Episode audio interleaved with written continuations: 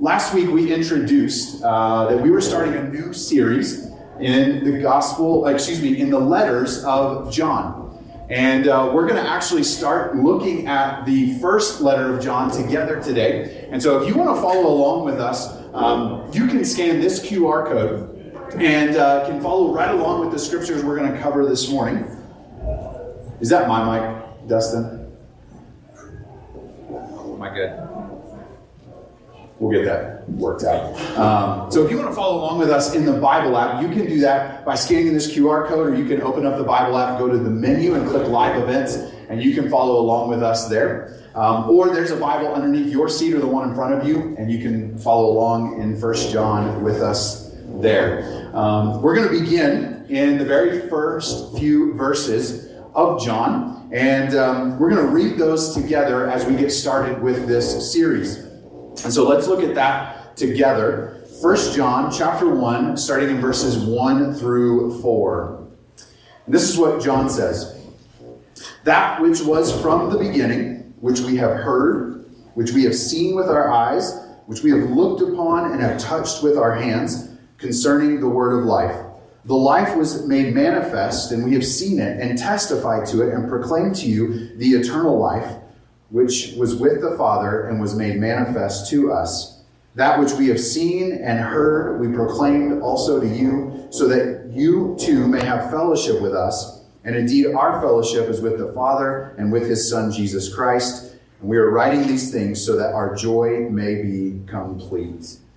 Now, on the surface, this seems like a pretty basic introduction or opening to a letter from someone who was a personal eyewitness to Jesus. But it's more than that. This is an opening that sets up, sets the stage for the entire letter, and therefore sets the stage for our entire series as we're going to go through and study all three letters that John wrote. And so I want to take a little more of an in depth look at this beginning, at this introduction, at the opening of this letter uh, that's going to set the stage for our time together over the coming weeks as we read uh, the entire letter and study it more in depth. And so we're just going to break it down into a few smaller sections to look at what John is really trying to communicate and how that impacts us personally. And we start with just the very, very beginning. That which was from the beginning, which we have heard, which we have seen with our eyes, which we have looked upon and touched with our hands concerning the word of life. Now, if you're familiar with John, one of the original followers and apostles of Jesus, if you're familiar with some of his other writings, like the Gospel of John, then you're going to notice some similarities. There are some key words that John really likes to use that he's going to start using on repeat um, that kind of give us a clue at what he really prioritizes, what he finds really valuable. So, this is how he opens his first letter, but let's look how he opens his gospel. And you're going to notice some similarities. And so, this is how his gospel begins as he's writing about the life and the ministry of Jesus. In the beginning was the Word, and the Word was with God, and the Word was God. He was in the beginning with God. All things were made through him, and without him was not anything made that was made. In him was life, and the life was the light of men. Now, I don't know if you caught it, but in the opening to the gospel and in the opening to the letter, there are some similarities. So, things that John is going to find foundational that he wants to lay up front as he begins to make his appeal to anyone who's going to be reading either his gospel or his letters. That he wants to go back to the root, to the beginning, not just the beginning of the church, not just the beginning of John's life, not the beginning of Jesus' life, but to the beginning of all beginnings. And he wants to focus on this word, this word that was life. But not only does he want to go back to the beginning, not only does he want to focus on this word from the very beginning that was life, we're going to switch because I was told from the back to switch. So we're going to do that. This will probably be better and less distracting. So, um, so now does he want to go back to the beginning, to focus on this word, to focus on this life. But John's also going to make a personal connection.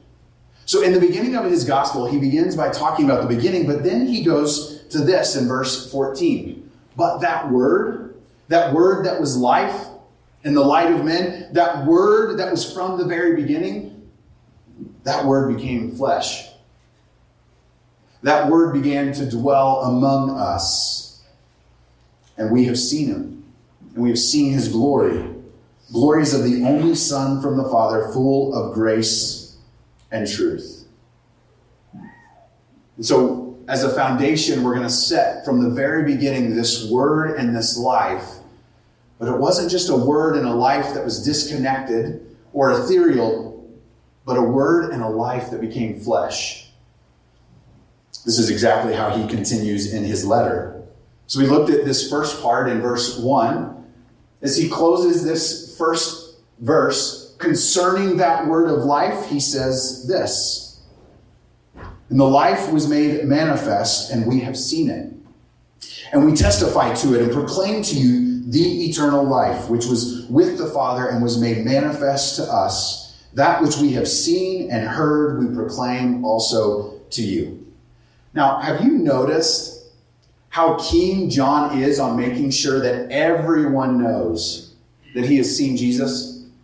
that he's heard Jesus, that he was around with the physical, actual Jesus, that he not only saw him, but got to experience him.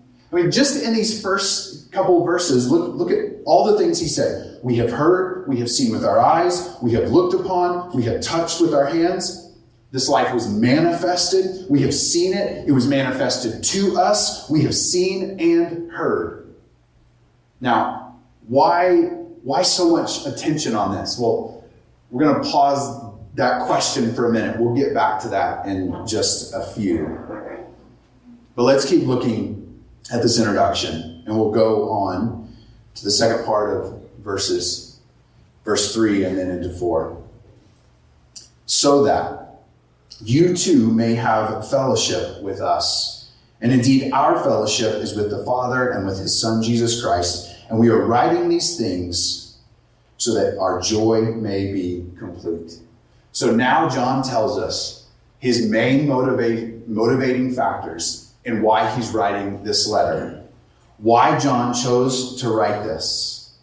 And the first is because he, what he has seen and what he has experienced, he wants to share it with others so that they can experience that same fellowship with the Father and with the Son and ultimately with him as well. So, John's most obvious goal is fellowship, but it's deeper than that. Because it's not just any regular fellowship that you would have with anyone else, your next door neighbor, for our Timberline students, your roommates, the people you work with. This isn't just regular fellowship. This is fellowship that is shared with the Father and Son. This is gospel centered fellowship. And so, one of John's motivating factors for writing this letter is that he wants those who are going to read it and hear it to be invited into gospel centered fellowship. Gospel centered fellowship is crucial to the Christian life. Our Christian life, our walk with the Lord, the relationship we have with the Father and the Son is very, very personal. But it was never designed to be private. At no point was your faith designed to be just between you and God, just a private thing. It's personal, no doubt about it. Because God loves you, God created you, God knit you together. What makes you unique was a design by God, and He loves you and He loves those unique things about you. Jesus died for you personally, but while your faith is personal, is never designed to be private. One of the things that we're launching at Valley Life this September is something that the life of this church has done for years. It's what we call journey groups. Journey groups are not a Bible study. Now, we do those too. Matter of fact, we have a Bible study that starts tonight.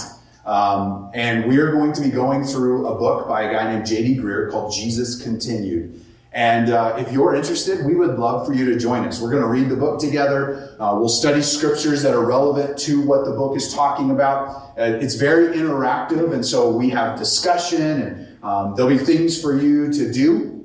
We're just starting it tonight. No one has read any parts of the book, so you're not behind. Tonight you can show up. It's an introduction, and then we'll lay out the plan for going through the book together. We would love for you to be a part of that with us. It'll be here tonight at 6.30. Dustin will remind you in the announcements uh, before we leave today. But journey groups, they're not a Bible study. Bible studies are great. Journey groups are about building fellowship and gospel-centered community. And when we get together in our journey groups, we share what we call our journey lines. Your story. The story that makes you unique about what you've seen and heard and experienced in your life. Because one of the things that we value at this church is being known and knowing others. And so journey lines are, uh, when we share our journey lines in journey groups, it's an opportunity to be known. And it's an opportunity to know others. Because gospel, gospel-centered fellowship is crucial to the Christian life. It's an opportunity to build that fellowship and that community so that when you need it, there's people who know you and love you and can help you grow and hold you accountable. So when you need it, there are people who know you and love you and can intercede for you in those moments when you need it. In those moments when you don't know how to pray or what to pray, there's people who know you and know how to pray for you. And so, one of the reasons John wrote this letter is because he wanted to foster gospel centered community among the people who are going to read and hear this letter. But that's not his only motivation. He says, so that, I'm writing these things so that you may have fellowship with us. And indeed, our fellowship was with the Father and with the Son, Jesus Christ. That's gospel centered fellowship. And we are writing these things so that our joy may be complete. So that our joy may be complete. So not only does he want to foster gospel centered fellowship and community, John also wants to help those who are going to read this letter build joy within this fellowship for when we face real life. And so here's what we see that John does. We, we start to see little glimpses of it in this introduction. We see that he goes back to the beginning of all beginnings, rooted in this eternal word and eternal life that's going to be become flesh, that, that John physically sees and hears and experiences and touches his very self. And so we start to see a pattern develop. And this pattern is going to guide our entire study of this letter. John loves to use patterns. If you've ever read his gospel, there are patterns throughout the gospel. One of the things that was valued among this culture in the first century was using numbers. Numbers held significant meaning. Like the number seven uh, communicated wholeness or completion. And so in, God, in John's gospel, he has seven miracles by Jesus to show that he is the full or whole or complete God in the flesh. In the Gospel of John, there are seven times where Jesus says, I am. I am the bread of life. I am the way, the truth, and the life. I am the good shepherd. Seven times. He loves to use patterns, and he does it in the gospel, I mean, in his letters as well. And so you've seen this image um, already as it sort of stands as our image for for this series, but it's deeper than that. Because John's going to use a pattern of three to communicate his message, to lay the groundwork for what he wants to do for his readers. And it begins with foundational doctrine or foundational truth. And it's built upon the person and the work of Jesus. This person that John, he got to see him, he got to hear him, he got to experience him and touch him. And so, John, what he's going to do, he's going to lay down some kind of foundational doctrine or truth in the letter. And then from there, he's going to build upon it, and he's going to talk about how that truth impacts our daily lives. that when we're a member of a fellowship, a gospel centered fellowship or community, how it impacts the way we live. And so, after laying the foundation of some kind of doctrinal truth, he's then going to talk about how we live in obedience of that truth. And then from there, John's going to take it one step further, and he's going to give an impassioned encouragement. What we're going to see as we continue in through this letter is that John's readers, the churches that he's writing to, were facing some really difficult things. What we find is John routinely encouraging them to stay faithful in the face of hatred that they're experiencing from the outside world. He's going to encourage them to stay faithful in the midst of division that's happening within their own people and, and community. And he's also going to encourage them to stay focused on the foundational doctrines or the foundational truths and ignore false teaching. And here's why.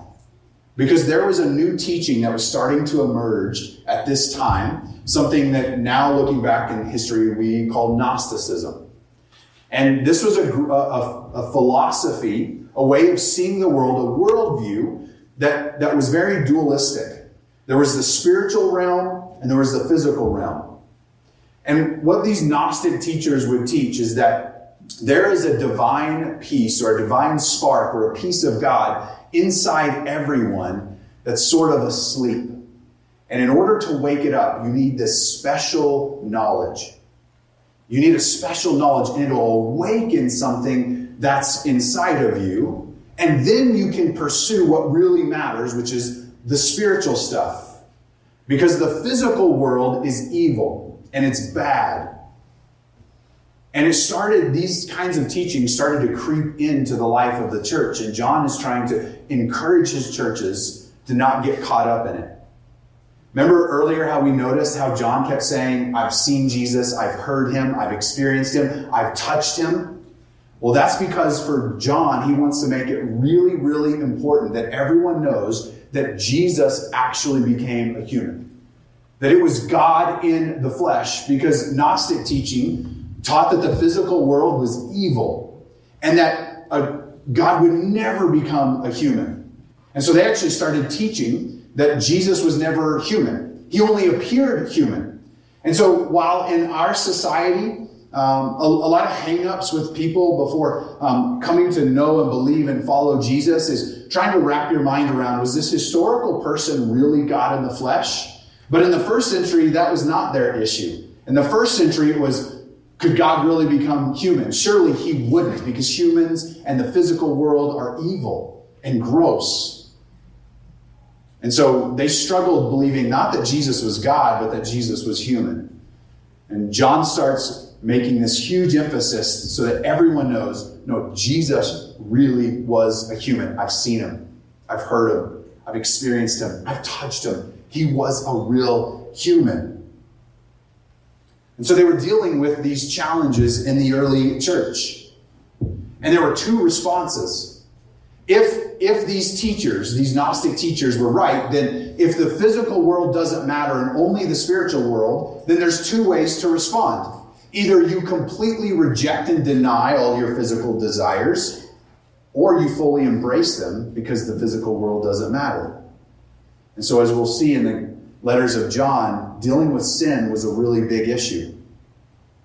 Some people uh, were claiming to not even have sinned because the only thing that mattered for them was spiritual.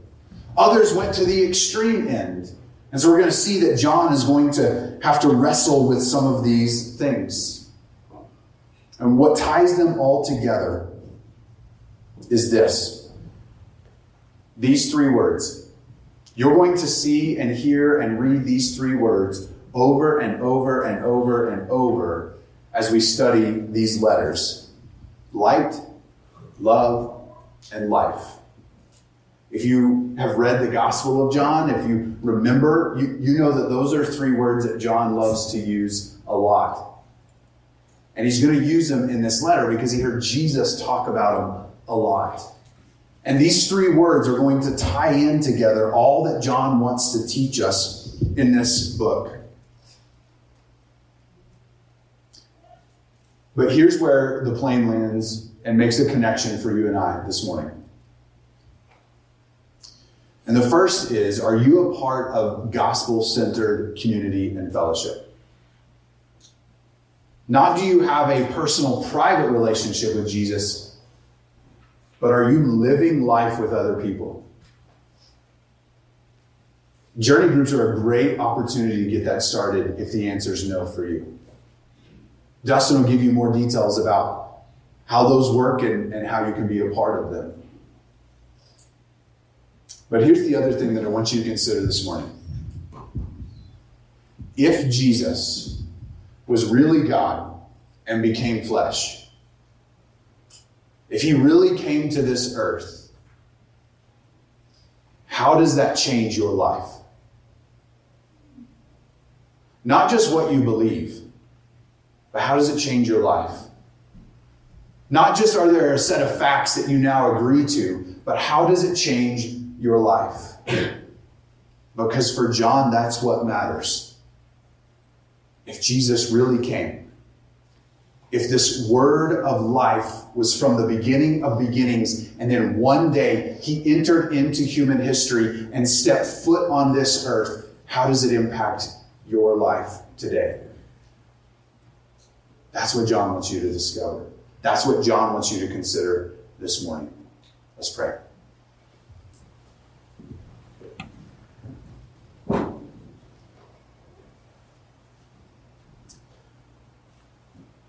Lord, we come to you with a really serious question on our minds. If Jesus, this word of eternal life, really was from the beginning of beginnings, and he stepped foot on this earth, how does that change our lives? Right here, right now. Have we come to the place that we have embraced and believed in Jesus? God come down into the flesh.